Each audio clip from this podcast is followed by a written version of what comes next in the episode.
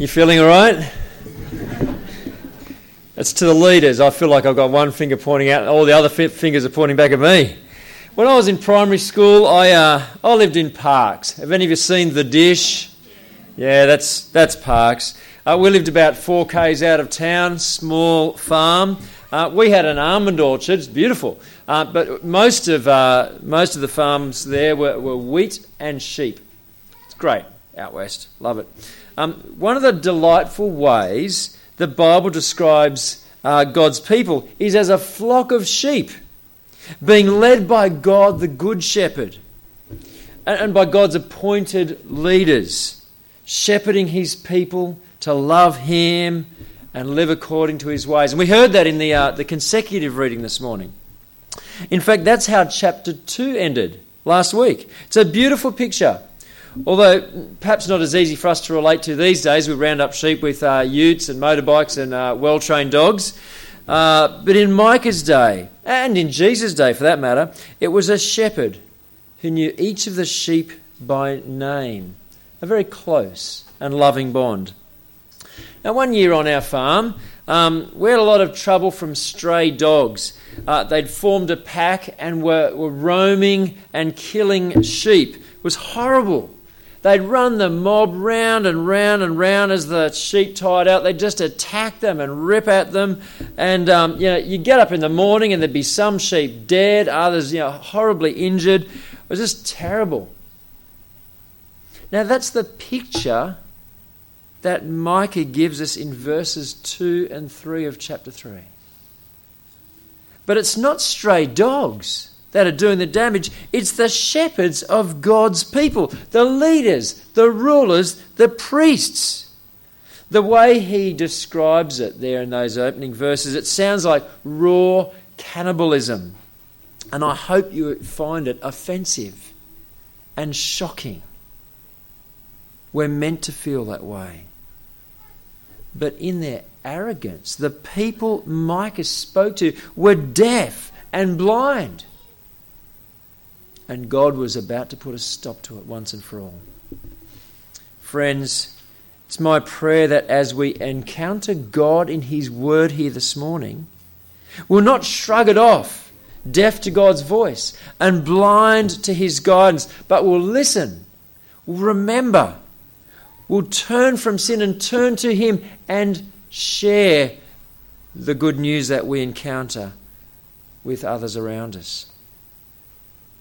Because in Him, only in Him, there is true life and peace and hope. Well, let's pray as we look at this passage. Will you pray with me? Mighty and loving Father, as we open the word of the Lord, please enable us to listen and respond to the Lord of the word. In Jesus' name, Amen. Well, before we launch into chapter 3, let's just remind ourselves where we've come from. In chapter 1, we were reminded that sin is serious. But the focus wasn't just on sin out there, you know, in other people and out in the community and in the world. Uh, it was about the sin right here, hidden in our hearts. And that's what we need to be most concerned about. Jesus put it so well, didn't he? Uh, Matthew 7 3. Why are you so worried about the log in someone else's eye? Uh, sorry, the, the speck in, uh, in someone else's eye, and not about the log in your own eye. Jesus had a great way of saying things. Micah chapter 2, we saw that sin corrupts and pollutes relationships. God doesn't want us to be greedy, covetous, selfish people, but generous loving, and humble people as we live for the well being of others, humble servants of Christ.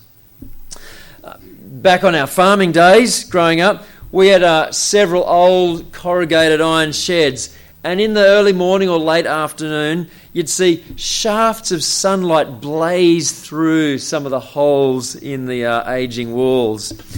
Uh, the book of Micah is a bit like that bleak and dark for much of it. But throughout the book, hope comes blazing through, just like that.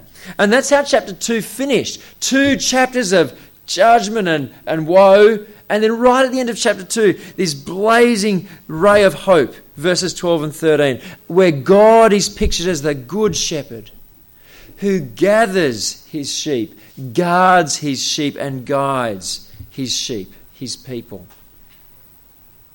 So, as we step, step into chapter 3 today, the contrast really is all the more shocking. Make sure you've got a Bible open at uh, Micah chapter 3 as we work through it. Uh, in this chapter, there's three sections. Micah begins by addressing the leaders of Israel, verses 1 to 4. And then the prophets of Israel in verses 5 to 8. And then the leaders, the prophets, and he adds the priests in verses 9 to 12. So this co- covers all the so called shepherds of God's people in their different uh, spheres of influence. In each section, Micah names them, then he outlines their sin, and then he describes what's going to happen, the consequences of their evil. Now, it'd be very easy to let the screensaver go up right now because you're thinking, I'm, I'm not a leader of God's people. This doesn't apply to me at all. I can have a little snooze.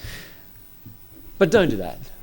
Uh, because to some degree, all of us are leaders. Well, in, in the sense that we all have influence over other people at some point in our lives. We're all under leadership because we're all directly influenced by others in different ways. So, as we go through this chapter, which is directed at the leaders of God's people, as we go through it, a helpful question to ask is this Am I willing to submit to God and use whatever power position or possessions He has given me for the good of others. Let me say that again. Am I willing to submit to God and use whatever power, position, or possessions He has given me for the good of others? Keep that in mind as we consider the leaders of God's people in the time of Micah. Godly leaders, what should they be like? Verse 1 They should know justice. Yeah, and they should hate evil and love good. Is that what it says? It's the exact opposite, isn't it? They're, they're loving evil and hating good. And that long, drawn out metaphor of the leaders being like cannibals is a graphic way of confronting how the leaders were treating the people. People, can I say this?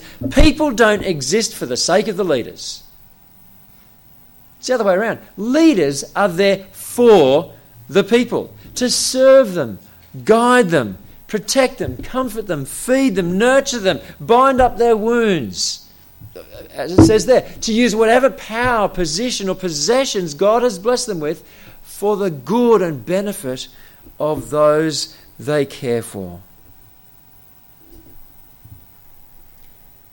A leader of God's people shouldn't be thinking, huh, What's in it for me? What can I get out of it? Or worse, what can I get out of them? The moment that thought comes and is dwelt on, we've just become like the cannibalistic leaders of Micah chapter 3. Now, in verse 4, the they is the leaders, these same leaders. Verse 4 is looking ahead when God's judgment has come, and they're, suddenly they're like crying out to God, Oh, God, help us, save us. And it's a bit sobering, isn't it? Verse 4 He will not answer them. At that time, He will hide His face from them because of the evil they have done. It made me think of that wonderful priestly blessing in number 6. God taught the priests how to bless Israel, and He said, The Lord bless you and keep you. The Lord make His face to shine on you, be gracious to you. The Lord turn his face towards you and give you peace. But here it's the exact opposite. God's face is hidden from these leaders. There is no peace. Judgment has come. And the next few verses, Micah aims at the prophets. And I've got to say, that's pretty bold, isn't it? Because he is one. He is one himself. Uh, but not like them. Look at verse 8. But as for me, I'm filled with power. Not the empty appearance of power like the other prophets. I'm filled with the Spirit of the Lord, not the Spirit of the age, the Spirit of sinfulness like the other prophets. I'm filled with justice and might instead of injustice and evil. Why? To declare to Jacob his transgression, to Israel his sin. That's the specific message God had given him to speak. And for over 50 years, that's what he did. You may think your job is exhausting. I think Micah's job was exhausting confronting people day after day, exposing their sin and calling them to turn back to God. And you know what? For the most part, his message fell on deaf ears and hard hearts. That, that's an exhausting life of work, isn't it?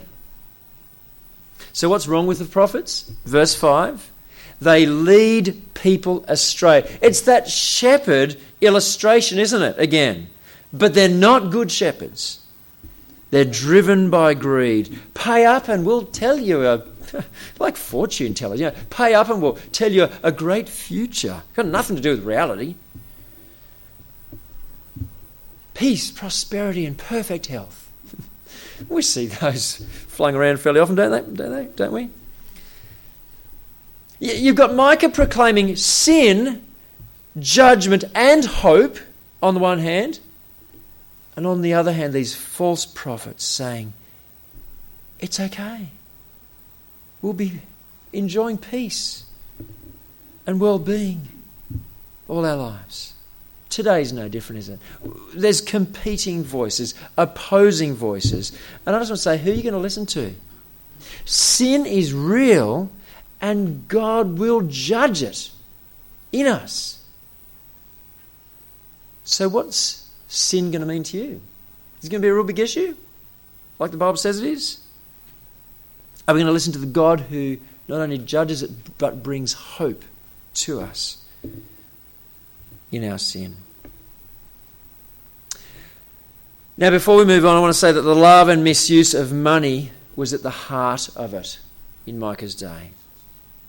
It's a continual problem and has caused devastation in the church throughout history. That's why Paul said to the young Timothy, a, a, young leader of the New Testament church, the love of money is a root of all kinds of evil. Some people, eager for money, have wandered from the faith and pierced themselves with many griefs.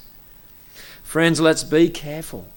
Receive money and all of God's blessings with thankfulness and use it for good.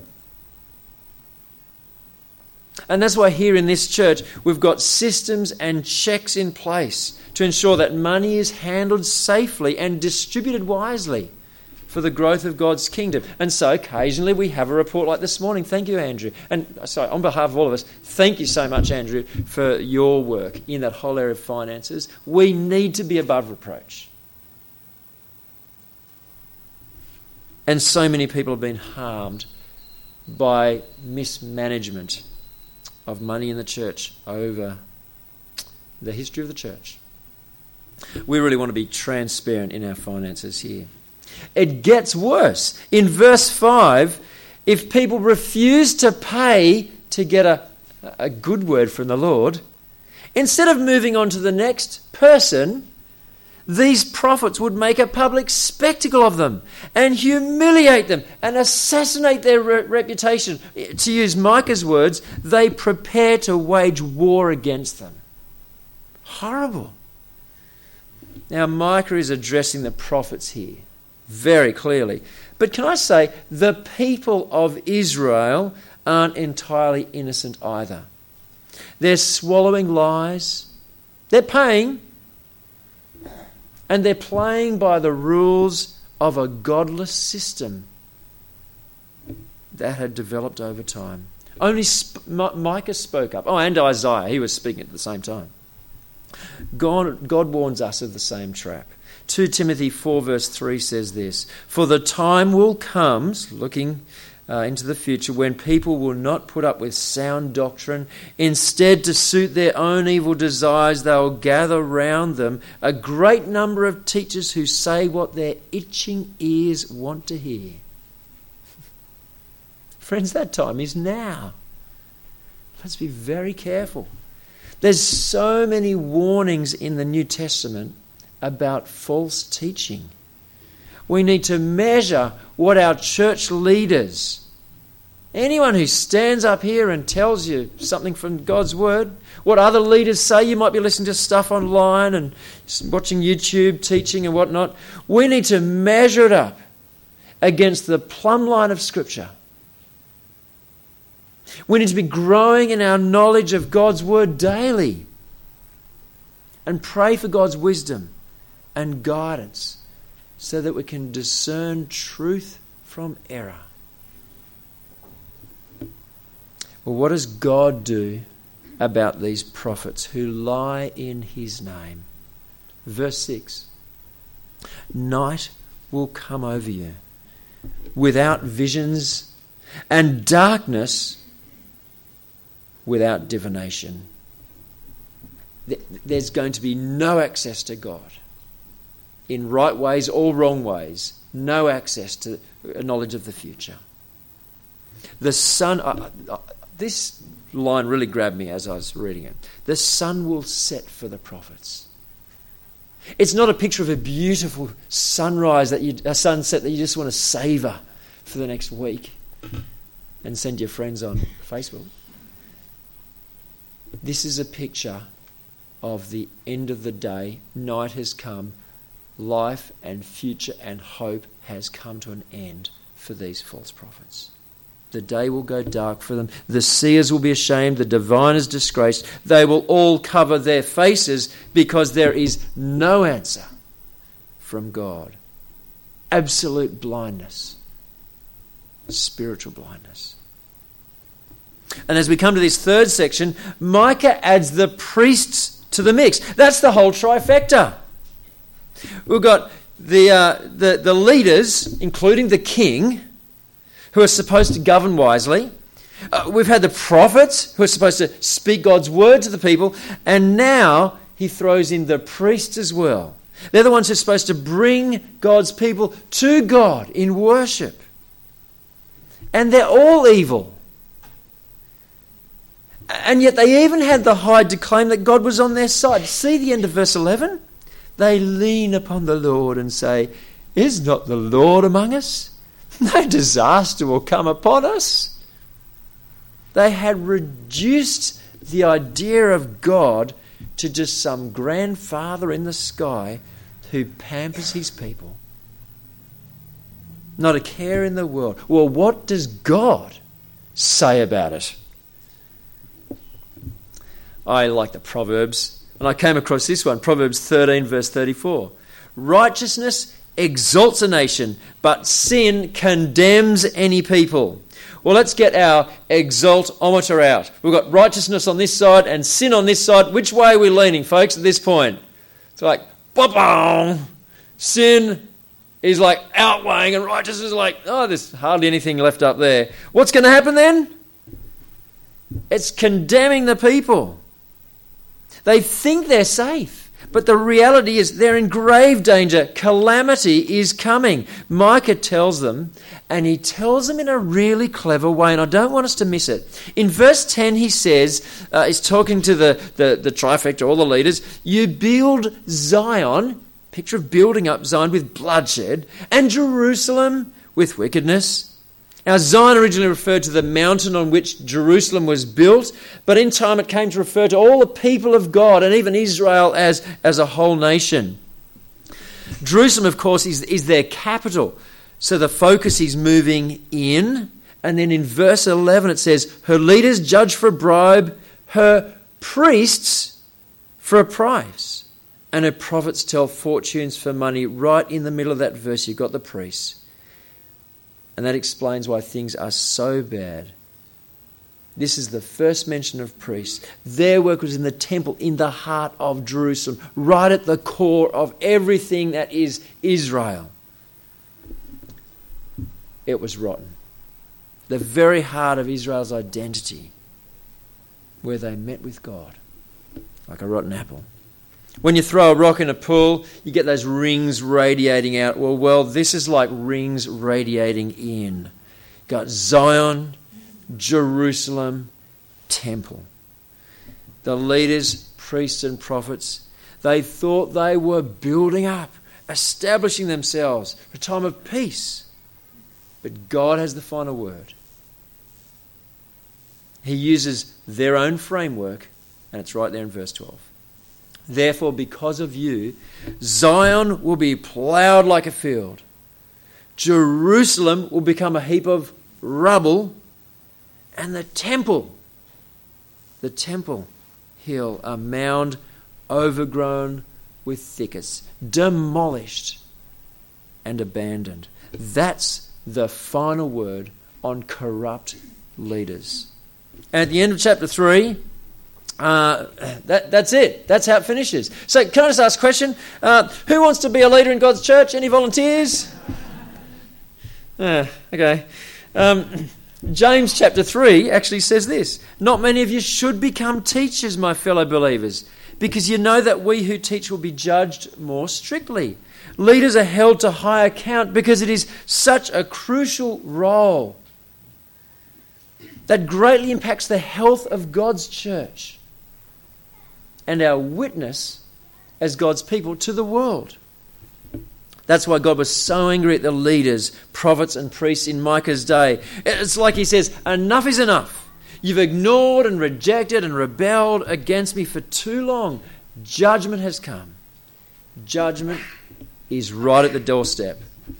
Friends, I think this is a timely warning for all of us. Never to despise God's patience with our sin. Do not be like leaders in Micah's day who assumed that life would just go on peacefully forever. Life is not like that. One of the highlights in uh, the show Survivor, some of your junkies I know, uh, is when someone gets blindsided.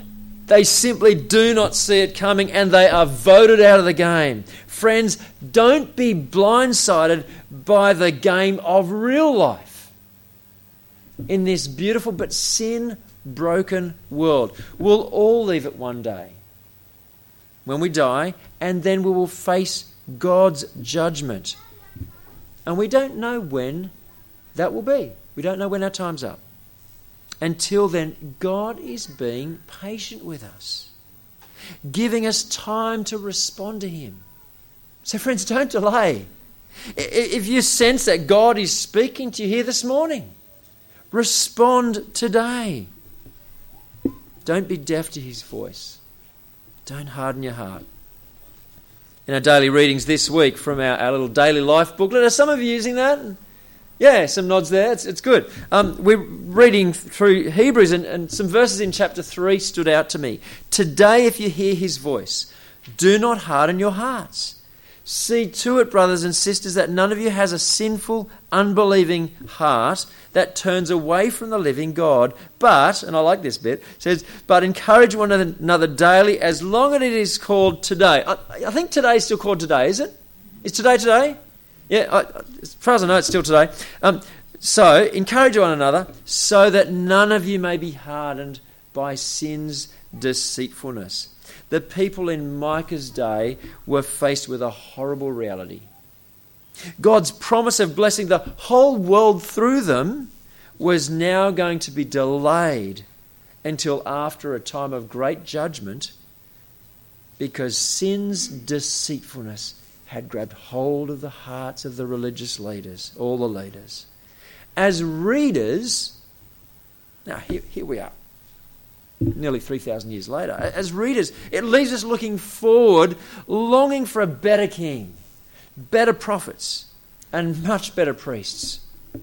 And God satisfies our hopes in Jesus. He's the perfect prophet who always speaks God's truth. So let's listen to Jesus. Jesus is the perfect priest who by his own sacrifice brings us to God. Friends, let's trust him. And Jesus is the perfect King who rules and will judge the world. Friends, let's follow him. and let's pray. Heavenly Father, thank you that in the Lord Jesus Christ we do have a perfect King, a perfect prophet, a perfect priest.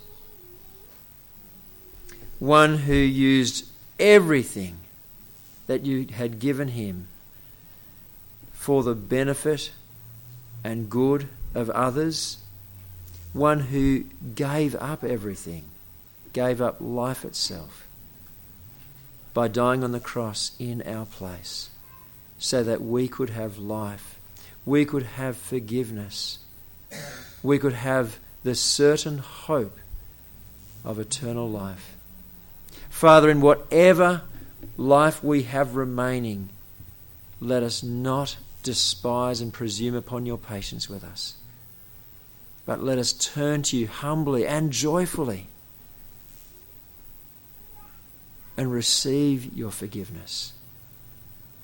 Live with the presence and power of your Holy Spirit. And live for the praise and glory of your name until we meet you face to face. Amen.